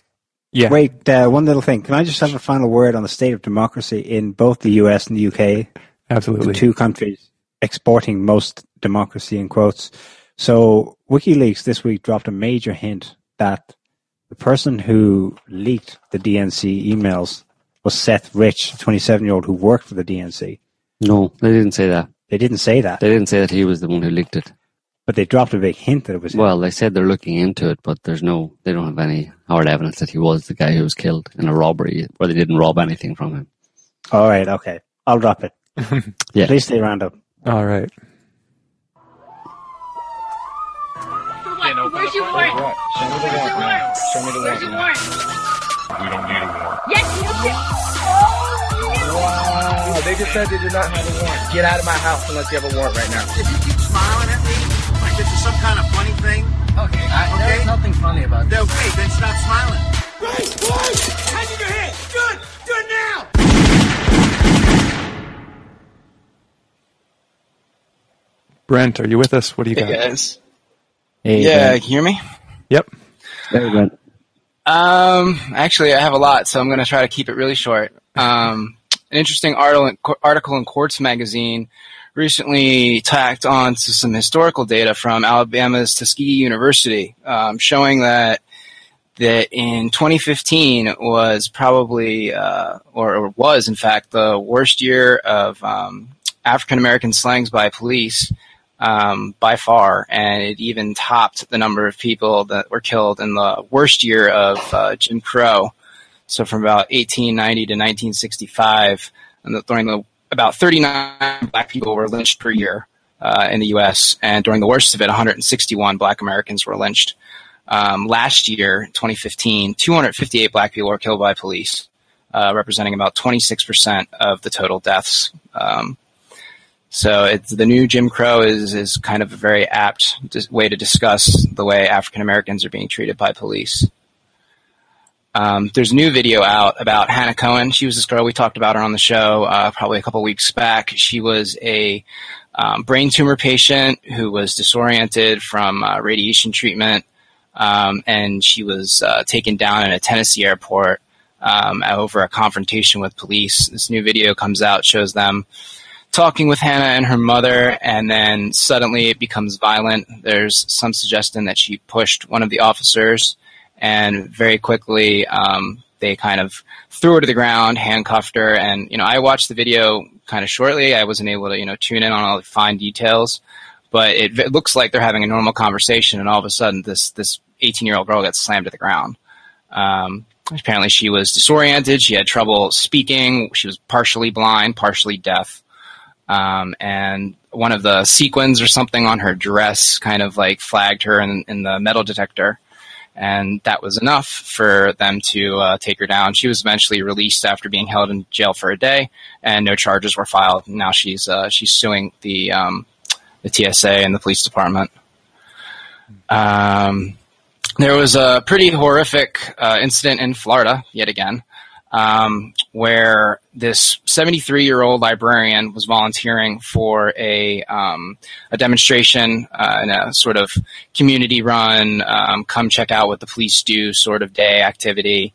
You know, they did a tour of um, police academy and uh, police station, and and then they did a, a demonstration of use of force. So they were kind of showing when you know officers would use force and, and when they would not and the 73 year old woman usually they they use um, blanks or they use a fake gun in these exercises. This was a real gun and it happened to be loaded with live ammunition. She ended up getting shot several times and was later pronounced dead. Um, it was kind of a big thing that went around the internet. Um, now just coming out is that the, the officer that was responsible for death that pulled the trigger, he was involved in a previous incident we discussed where he um, basically allowed a canine to maul a guy on a bike who he had pulled over because he didn't have proper lighting on his bike and was riding late at night. So this guy clearly has uh, a history of, of violence, and it's now it's questionable as to you know well, what was going on here with this ammunition. Was it was it intentional? You know, was it an accident? Everybody's calling it an accident, but now this new information about his background really calls that into question. Um, and I'll probably just run through some of these headlines. Um, this one: a woman calls 911 predicting that a cop would attack her, only to have him attack her while she's on the phone with 911. This 28 year old woman in Houston, Texas, was attacked. She didn't like the way that the cop was interacting with her, so she dialed 911 to kind of plead for help. Um, she asked for another officer to come to the scene because she didn't feel safe, and then he shortly thereafter, you know, grabs her, tries to pull her out of the car.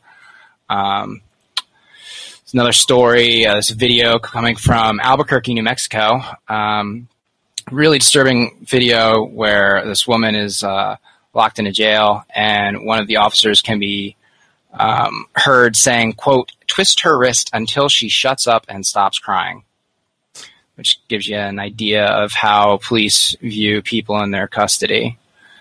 Um, really disturbing series of headlines here. Cop pulls gun on teen for filming, mocks him for being skinny, and then challenges him to a fight. this guy was just filming the police, and all of a sudden the cops decided that was enough to warrant some sort of uh, uh, escalation of the situation. Um, it depends on where you are locally, but in a lot of states in the U.S., you're totally allowed to film the police as long as you're, you know, back a ways and you're not interfering with them.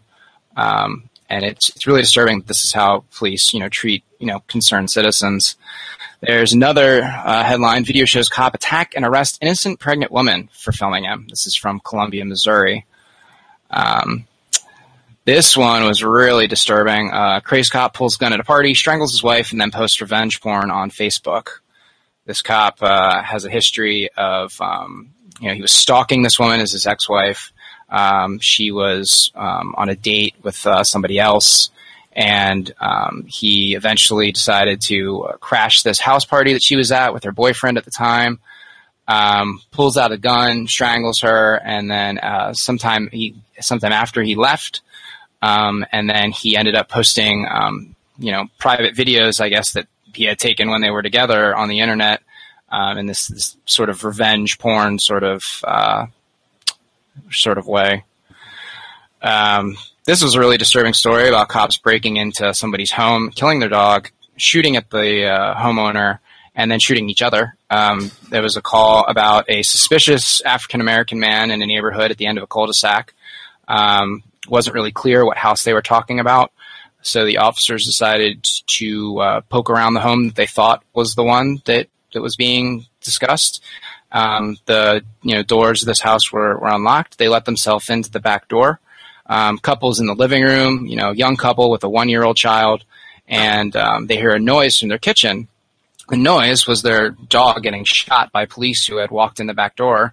The dog was barking, didn't attack the officers, was just, you know, barking, doing the dog's job to let them know that somebody's in the house that shouldn't be there.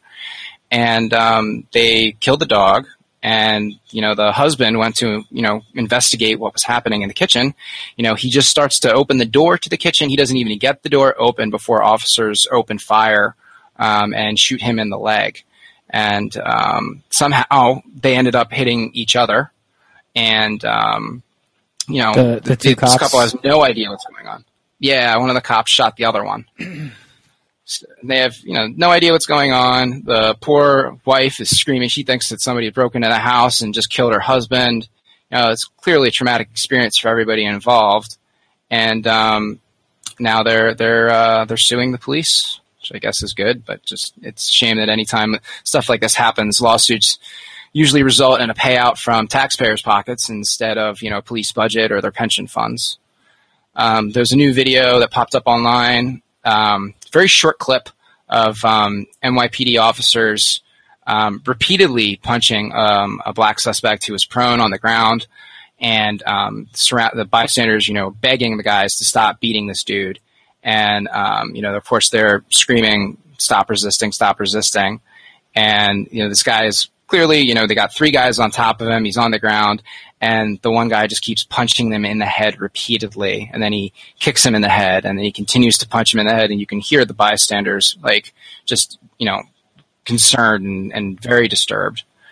Um, this was a story about a, um, a teenager that was shot and killed. Uh, this officer had a history of malfunctioning body cameras. He shot and killed a 19 year old uh, Mary Hawkes in the early morning hours, April 24th, 2014.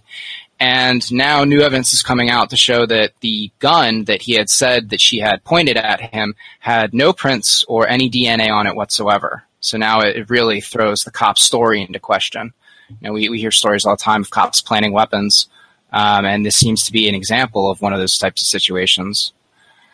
Uh, this is a horrible headline. Cop strip searches innocent woman, sodomizes her in public over a broken tail light. This was out of Baltimore, Maryland. Um, cops mistook an innocent, unarmed, mentally ill man for a suspect and murdered him. Um, and then there's just uh, some stories uh, about the, for the first time in history, the federal government is going to now start tracking killings by police. The uh, Department of Justice has just recently announced that they're finally going to start keeping a tally of the people that are killed by police.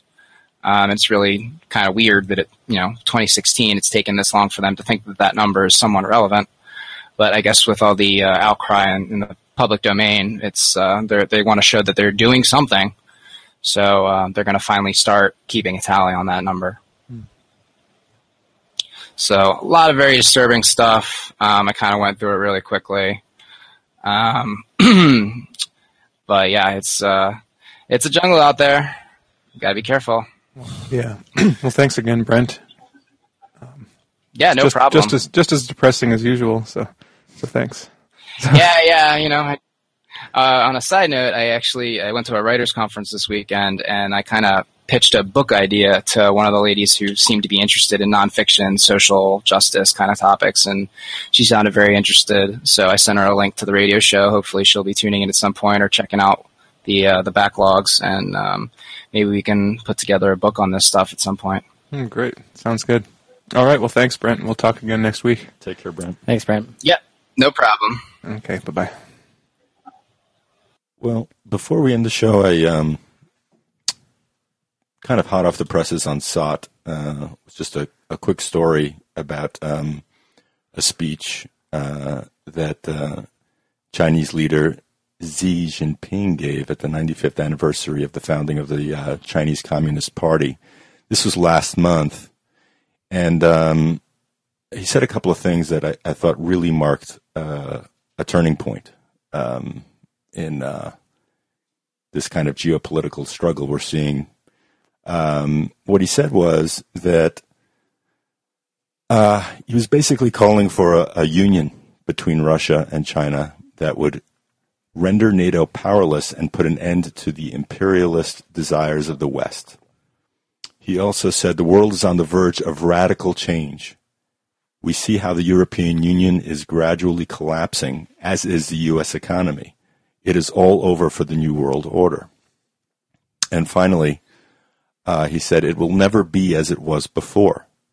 In 10 years, we will have a new world order in which the key will be the union of China and Russia. And uh, what's so striking to me about this is that, you know, with the exception of um, the Chinese vociferously speaking out against the U.S. Navy and its exercises and provocations in the South China Sea, they never speak this way. They they are uh, very quiet and understated, uh, and have taken a lot of insult and um, and have just kind of responded uh, very conservatively, at least with their rhetoric.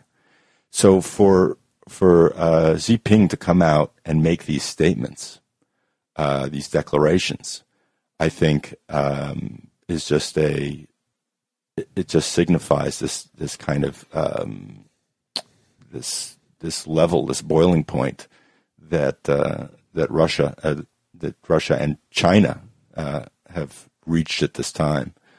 Um, so, uh, just interesting remarks there, and um, and I think a, uh, a sign of, of things to come. Well, there's a there's a bit of hubbub in like the neoconservative rags uh, about Russia and uh, China not being a, an actual alliance um, because they they refrained from from using that language in the past. Uh, so they, would like to laud that in in their propagandist uh, material and um, so I I hadn't seen that speech, but I did see that they had officially come out and say that you know there is an alliance between like the two. no, they they they're a semi alliance. Well, se- oh, excuse me, semi alliance, as in semi-automatic.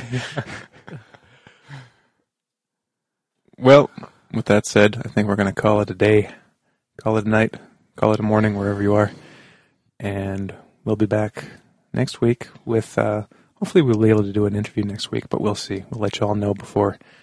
Um, Joe and Niall had to step out early, uh, so goodbye on behalf of them. And on behalf of myself, everyone take care. And uh, we'll talk next week. Thanks for listening, guys. Take, take care. care, everyone.